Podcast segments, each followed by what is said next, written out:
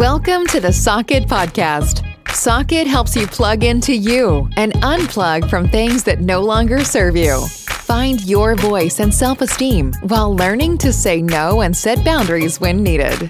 Your host, Kathy Suber, is an entrepreneur and mom of two with a life lens of happiness. If living a life of authenticity, kindness, and confidence is something you are looking for, get ready to plug in. We are glad that you are here.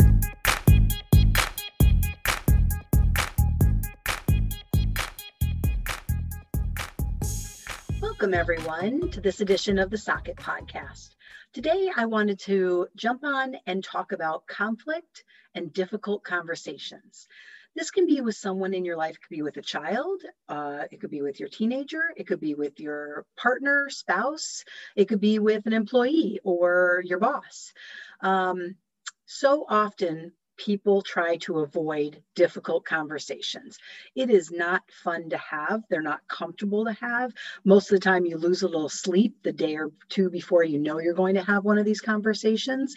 But in my opinion, avoiding it, prolonging it, not ever happening it um, having it will never lead you to the right place. And it will always cause more conflict and more problem. So I just wanted to briefly talk about how I navigate these situations.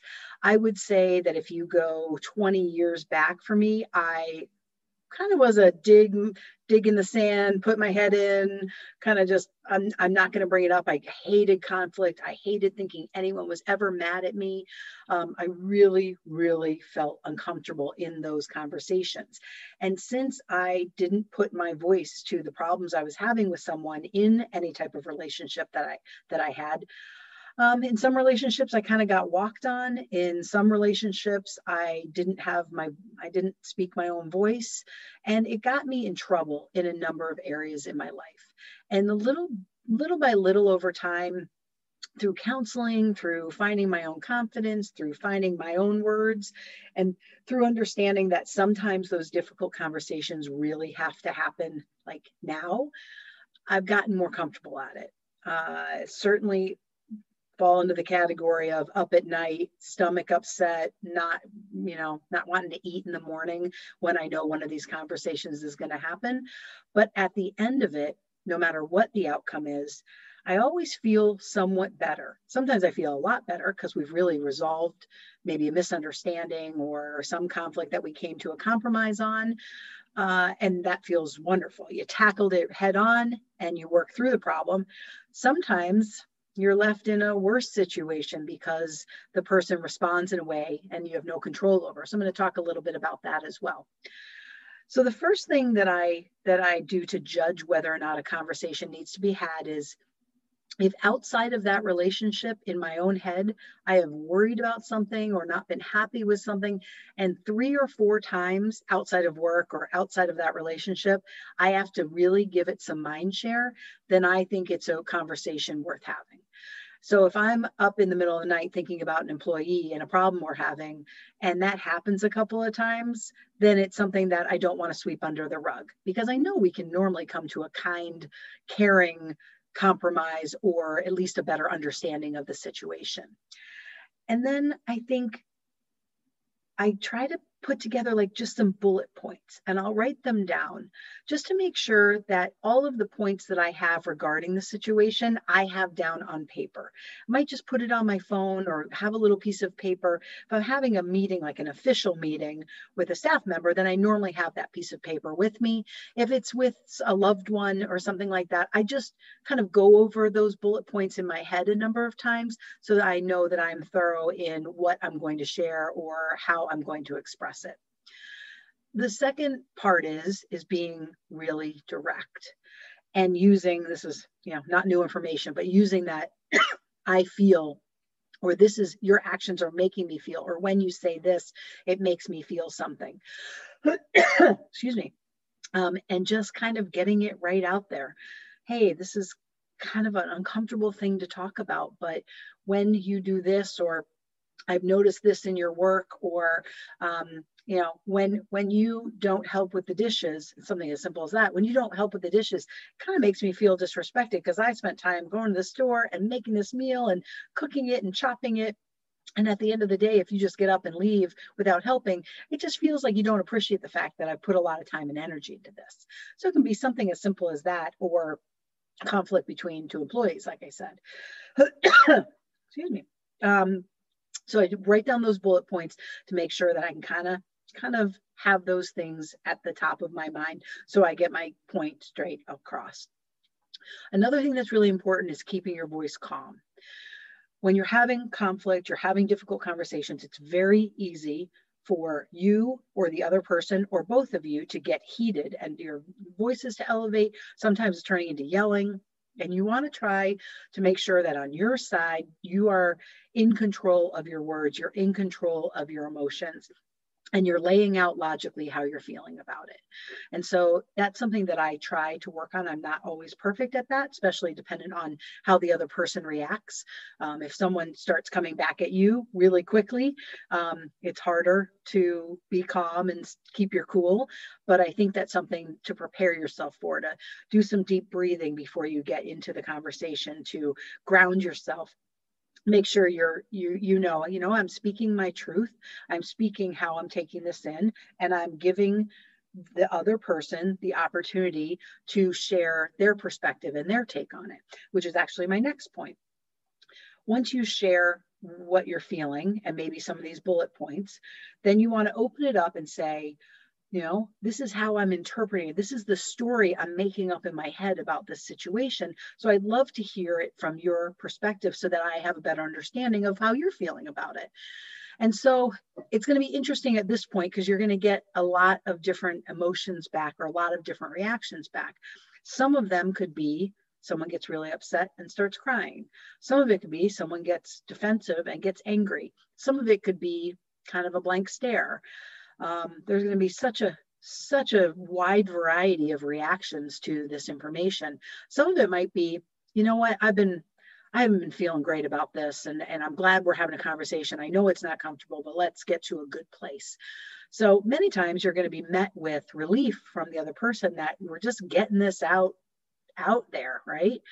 What you never want is to be in conflict with someone they don't even know you're in conflict with them and then you're talking to other people about that conflict. That to me is unfair and it's not the way not the way to fairly be in relationship with people. If you're going to be in truthful authentic relationship with people which is always my goal in all of my relationships then talking behind their back about a problem with them is is never going to get you to the right place you honestly cannot control the other person's reaction, like we talked about. And at some points, you may have to stand up and say, I think we're, we're going to be done here. Let's, let's, you know, maybe connect another time. Um, you have to know what your boundaries are based off of what their reaction is. Hopefully, the conversation continues and you can go down the path and discuss each point and figure out where they're coming from. And every once in a while, something comes up and you're like, oh, you know, as the person that brought the conversation to the table, I didn't know that. That changes how I feel about it. Now I understand why this was happening, or you were saying this, or you felt this way. Um, and once you have more information from that other person, things become much more clear. But if someone takes um, to the defense of themselves and and start shooting things back at you. Sometimes in those conversations they're shooting things back that absolutely have nothing to do with what you're talking about. Or if you're bringing up a situation it's situation a and the first thing that the other person comes back with is situation b that happened a year ago. I think you have to set a boundary at that point and say, we're actually not talking about B we can talk about if you want to talk about B at another time, I'm happy to do so. But right now, we're talking about this present conversation of conversation A. So I, I want to have this conversation about this situation. If you would like to reopen that situation at another time, let's go for it. But right now, let's focus on this. And if that other person is still just bringing up all these other things that they think you did or you know things that aren't making sense i think it's appropriate to just end the conversation and put that boundary up because that person's not being respectful of what of what you're asking of them. Now, they have every right to bring something up if they don't feel happy about something. Um, this type of situation might happen more in a marriage or more in a partnership. Um, it's very easy for the, the blame game, right? Well, you didn't do this or you did that or you made me feel this way, right? And all of a sudden, you're half an hour later, you've you're in a tailspin and think nothing's getting nothing's getting worked out and things are probably getting worse at this point. So i like to really stick to the issue at hand. I also think it's important for you to think through all right what's the goal of this conversation? What would i be happy with the outcome being? Is it just so that person understands how you're feeling in a certain situation and and they might agree to uh, change the way they're reacting during that situation? Because that's so that's a great goal. Is it you need to end a relationship? Sometimes a goal is to end a relationship. I've had to end a couple of dating relationships and they've been really difficult. Um, they haven't been fun conversations at all. Less fun for the other person. I've certainly been broken i've been the on the other side of that for sure. It's never fun. But my thought process in a in a dating relationship is if you know in your heart, and even a marriage, I mean, let's be frank about it. If you know in your heart that you are not able to love and cherish this other person as your partner, as your spouse, um, as your boyfriend, wh- whatever that may be, whatever phase of life you're in, then I think it is the most fair and loving thing to do to release that person, to let them go. Now, in a marriage, obviously, there's a lot more complicating factors, and and I'll talk, I'll speak into this at a different time because I have a lot of thoughts about the pros and cons of staying in a marriage, not staying in a marriage, and why are you doing that? Why are you not doing that? So I'll I'll speak to that at another time. But if you need to end a relationship, you know that relationship is not healthy for you, or you know that it's not a long-term relationship for you. I think it's I think it's in everyone's best interest, especially that person, for you to have that difficult conversation, even if it just sucks, right? Everyone feels crappy, everyone's unhappy, people are crying. It's not fun. But at the end of it, if that's what you needed to do, if that's the space you're living in, and you know that you're just, your heart's not in it, you don't feel the same way, it's not fair to stay in that relationship for that other person, in my opinion. And then once you figure out the goal of what you're hoping for the conversation, you don't really have control over how this conversation is going to wrap up right? Sometimes, like I said in the beginning, it's going to wrap up in a good place, right? You're giving each other a hug. We're going to work on this. I'm so glad we talked about this. We're going to move forward. We're going to we're going to listen to each other better, right? Well, however that looks like. So many times, hopefully it's going to be a happy resolution to the end of the conversation. Sometimes it's going to be in that middle ground where it's going to be like, all right, well, let me sit on that. Let me think about that. Let me give some thought to that. Um, I'm going to work on not doing that as much, or let's find a compromise. Uh, you know, no matter what that is. And let's say someone feels like they're going out too much. They're going out three times a week, and the the partner only wants them to go out twice a week because they feel like they're sitting at home a lot, whatever it might be. Maybe you just come to a little bit of a compromise of, you know, how about can you give me some warning when you're going to go out, or can you, you know, communicate when when you know you're going to stay late at work. Um, a lot of it's about communication and and communication before before the the whatever the problem is happens. So learning how to communicate and how your partner, your person you're in relationship with would like that communication to be um, can be really helpful because it can ward off a lot of problems if you are on the same page with things. Sometimes the conversation is going to end abruptly, um, maybe with someone walking out, with someone um, not being willing to talk about it, uh, with someone yelling at you. And so, in that situation, I think you need to be prepared for what do I do if it ends that way. And I think having having a place and a space to say, I don't think we're making any progress with this. I'm going to remove myself from the situation, and and having an exit, having a place to leave, having having somewhere to go, so that you're not in the same space. Um, very infrequently, I could see a difficult conversation um, having some danger around it I personally have never been in that situation where I felt that anything I was going to say to someone would provide me with a dangerous situation. But if you feel as if you could potentially be in a dangerous situation, you would want someone to be there with you. Um, you would want to be in a public space to give this information to that person.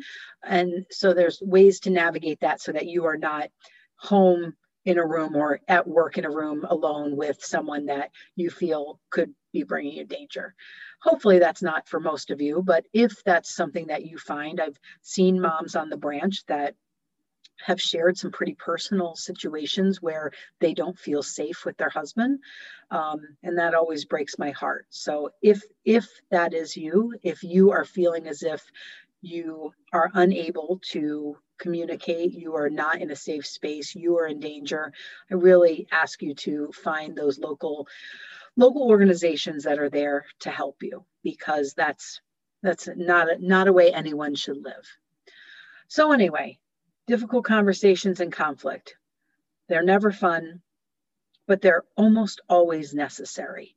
If you are, are mulling this over and not feeling respected or feeling as if someone's not, this be even a, a family member, you know, a, a, mother, a father, a sister, a sister-in-law. I mean, this, this type, these types of relationships happen in so many different parts of our relationships. Um, but if you feel like you're not being respected or um, not being taken seriously, then it's up to you to find your voice. It's up to you to determine what type of conversation you need to have to share share your side of the story and then to patiently let that person respond. And hopefully you'll be able to come to a resolution. And hopefully moving forward things will be better like I said, most of the times I've had to have these really tough conversations, things have moved better, move forward in a better way with employees, with with my partnerships, with my children, um, and the ones, the relationships that need to end. It's really normally best for both parties anyway. So I'm happy to answer any questions of, that you might have about difficult conversations that you want to have in your life. You can always find me at Kathy at simplysocket.com. Hope you have a great day. Thank you for tuning in to the Socket Podcast. Looking for more gratitude, confidence, and happiness in your life? Check out our website, www.simplysocket.com, and follow us on Instagram and Facebook at Simply Socket. And remember, be unapologetically you. It's a waste of energy to be anything else.